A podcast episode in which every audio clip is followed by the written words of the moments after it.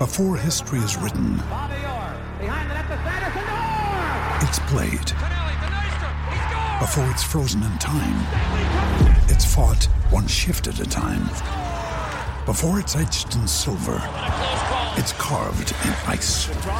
What happens next will last forever. The Stanley Cup Final on ABC and ESPN Plus begins Saturday. Hello, it is Ryan, and we could all use an extra bright spot in our day, couldn't we? Just to make up for things like sitting in traffic, doing the dishes, counting your steps, you know, all the mundane stuff. That is why I'm such a big fan of Chumba Casino. Chumba Casino has all your favorite social casino style games that you can play for free anytime, anywhere with daily bonuses. That should brighten your day a little. Actually, a lot. So sign up now at chumbacasino.com. That's chumbacasino.com. No purchase necessary. Group. Void were prohibited by law. See terms and conditions. 18 plus.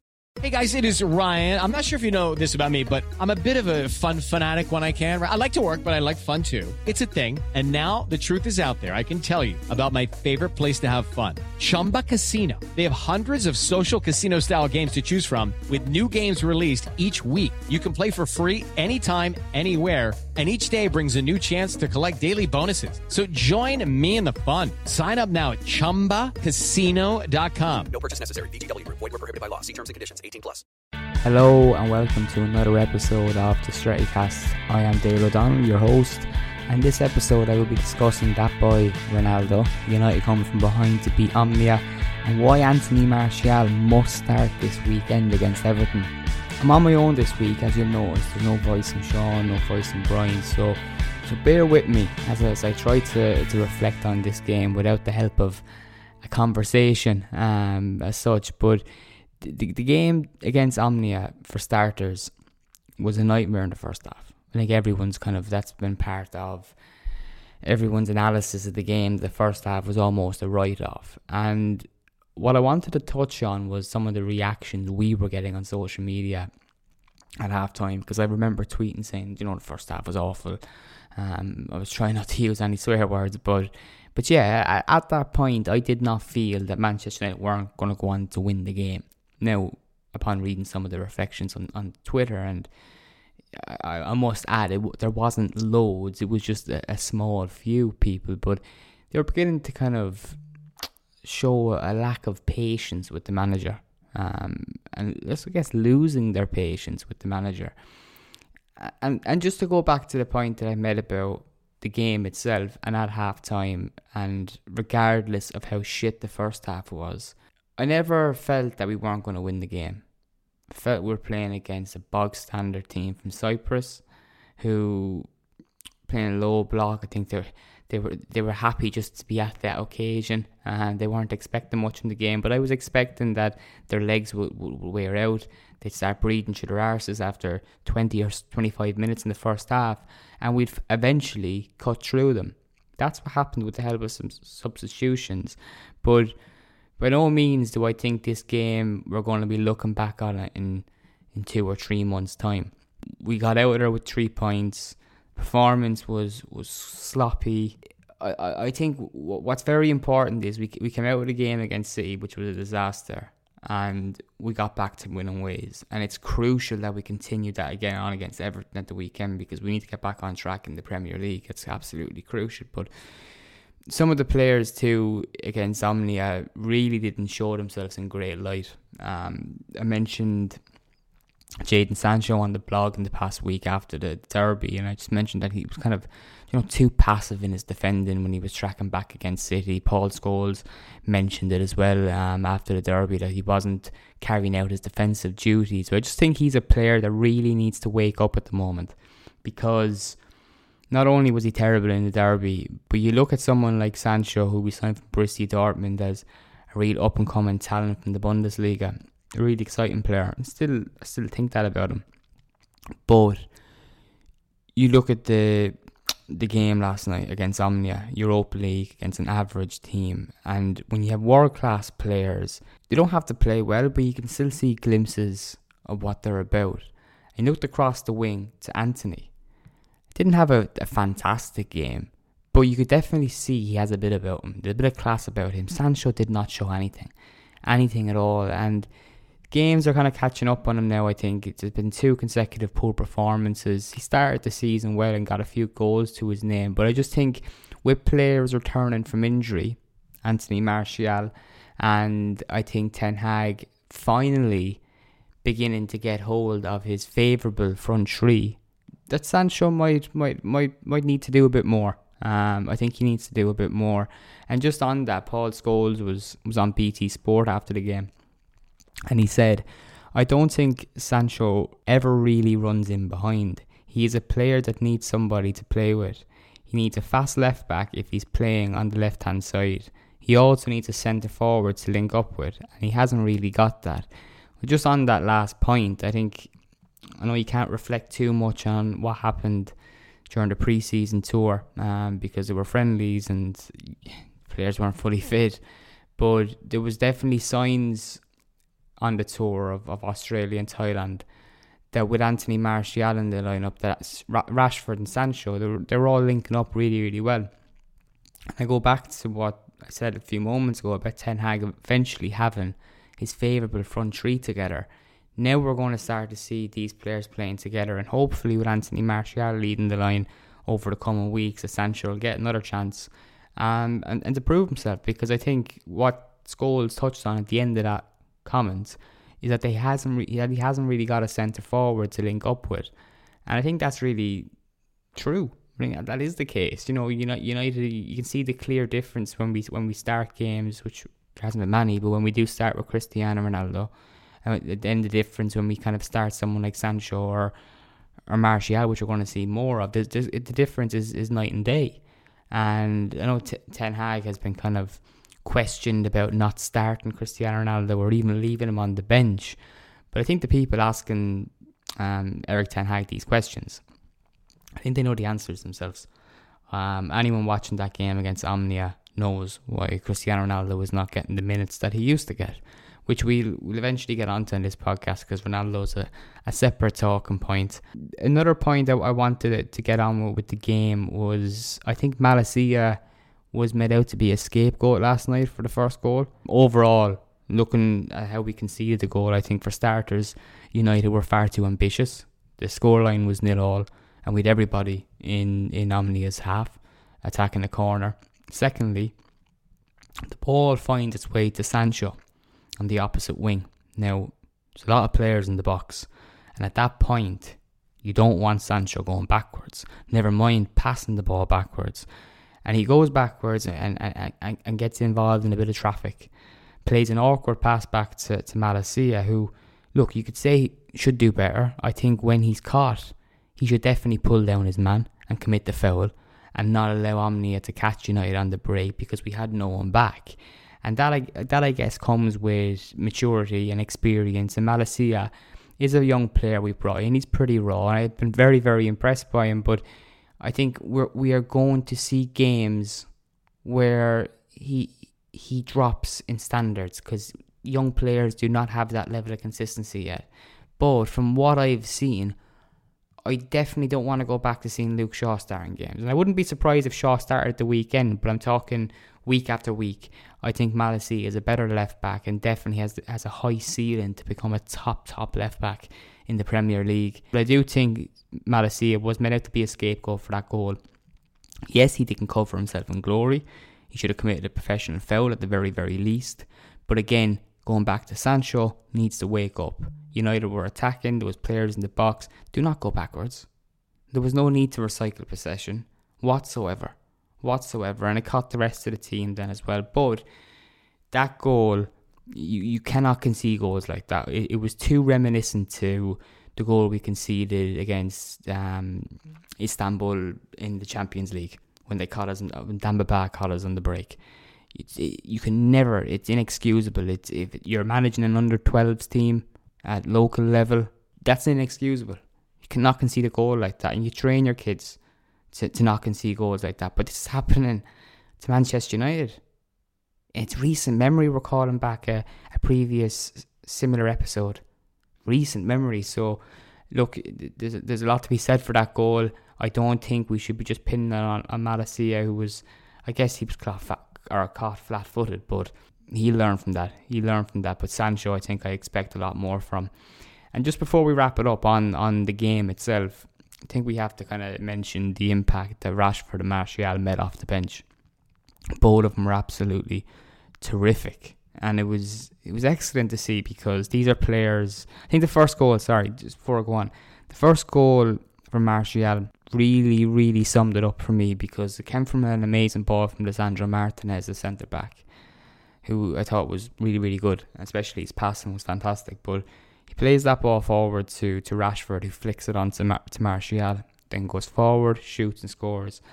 But if you watch that goal back again, if you go back to last season even, Rashford's not flicking that. Well, he's going to try and flick it, but he's not completing the pass. Secondly, if the ball gets to Martial, he's not finishing it. These players are showing signs that they, whether Ten Hag has put them under their wing, but he's definitely working with them. He's definitely giving them belief. It's something they didn't have a year ago.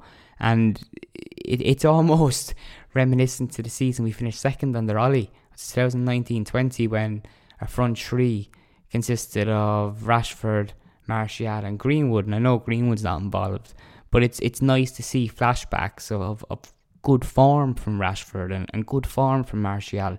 And Martial, we're going to talk about it a bit, bit later because I think he really needs to start the weekend against Everton. I think this, this form warrants a start. He's after getting a bit more minutes on the pitch from the derby and then the game off the bench against Omonia.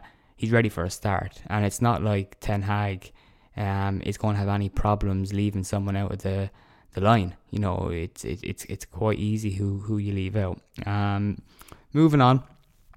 Speaking about who I think should be left out, Cristiano Ronaldo. I think this is a matter, by the way, you could call it a crisis, a crisis for his career, because Cristiano Ronaldo probably doesn't accept that his best place right now is on the bench at Manchester United. He, you'd imagine, the way Cristiano Ronaldo has been at throughout his career, pushing for the very, very top and pushing for the best and competing at the highest level for so many years, this is probably hard to accept that what's happening right now. I think there's a number of things as well. There's some personal issues, the loss of a child. It's a difficult time for Cristiano Ronaldo for his career. But just to touch on a few points to why I think Erik Ten Hag is is actually fading him out, and he has to be very careful how he does this. And we've seen with previous down the years of Manchester United previous players and big name players when they when they kind of push on, it's not always easy to to push those players out. You look at Roy Keane when Alex Ferguson did it, ended up with a big fallout. The two of them still don't speak to this day. It's happened with a number of players.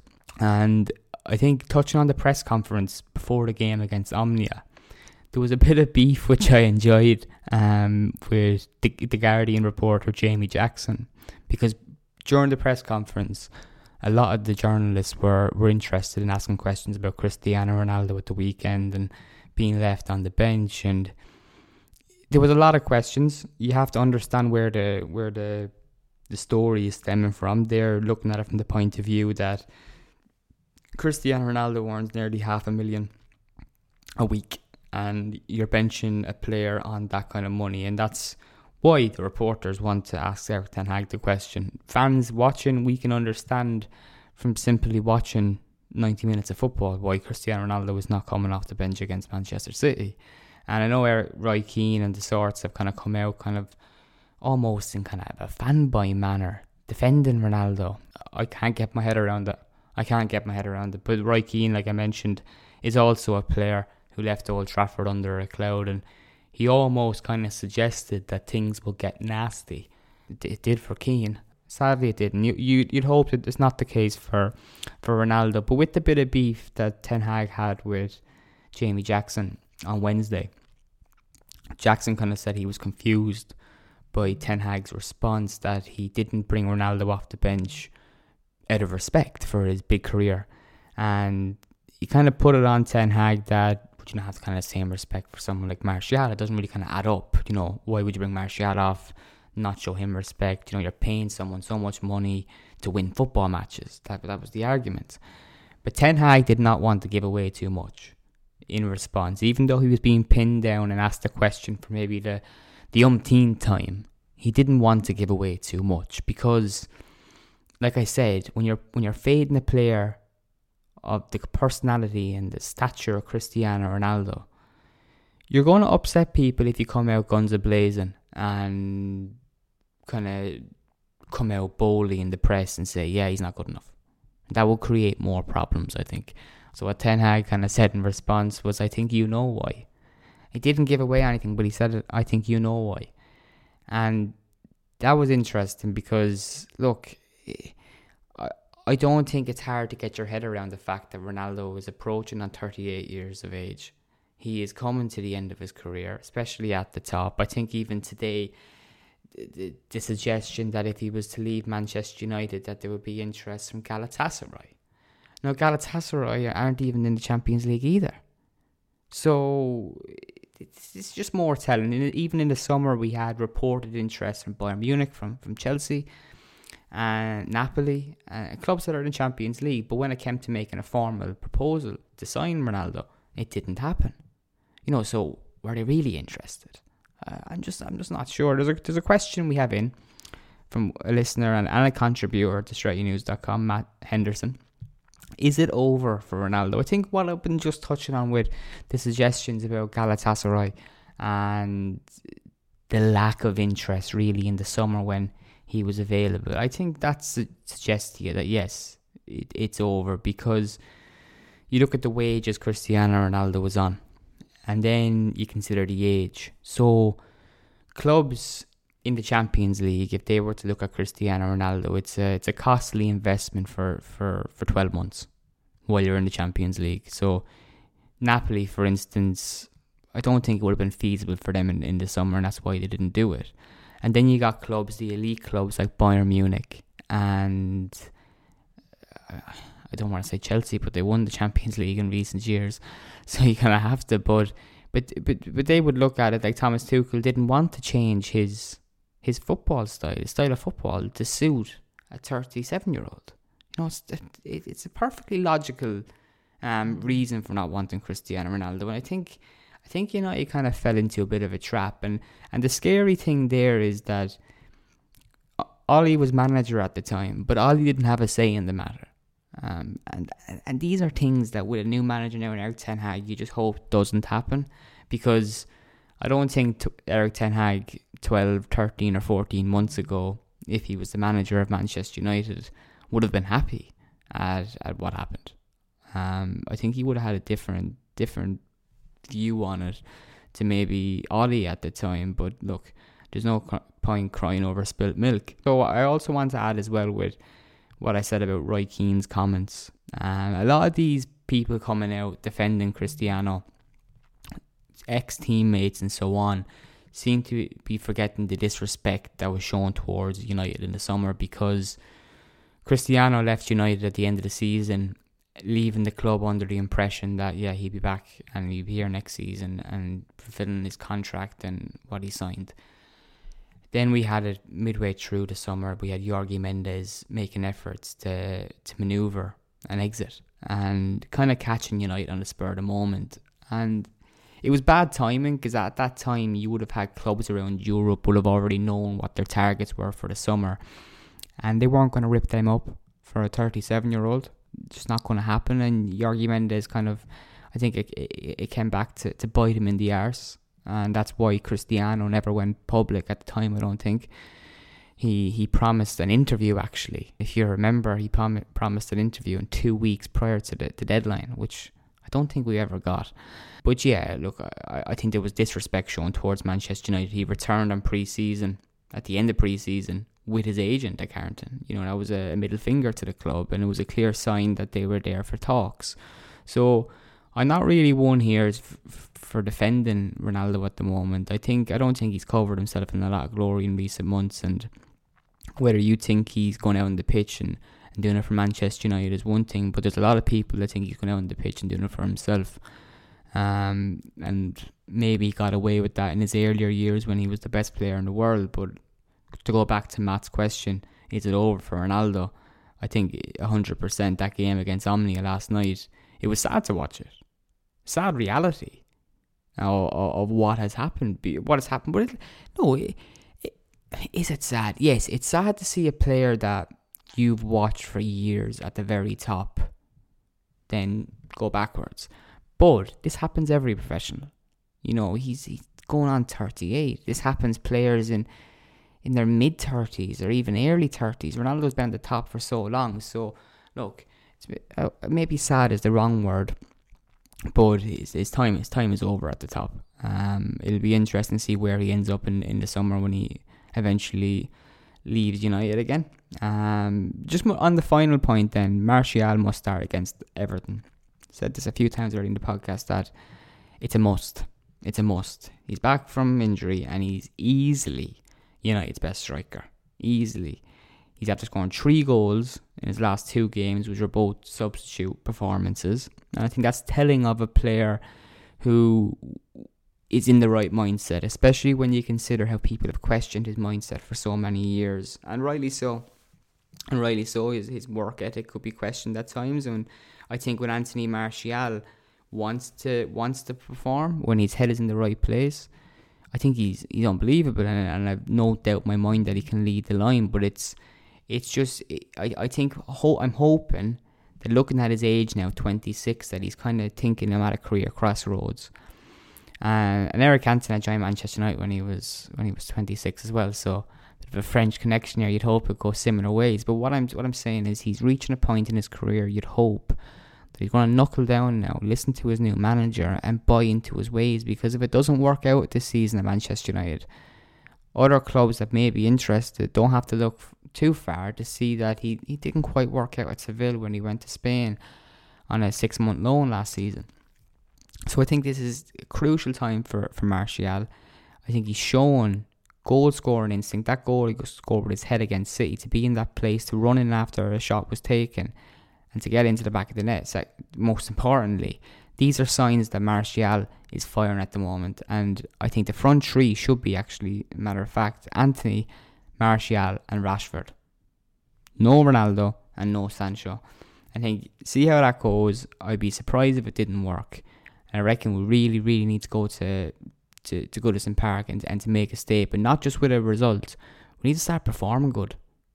Needs to start showing the kind of football Ten Hag wants. And maybe that's difficult at the moment because we play so many long balls in the back and we haven't got a goalkeeper who's comfortable to play with the ball at his feet or to come off his line. And then that will come. That will come over time.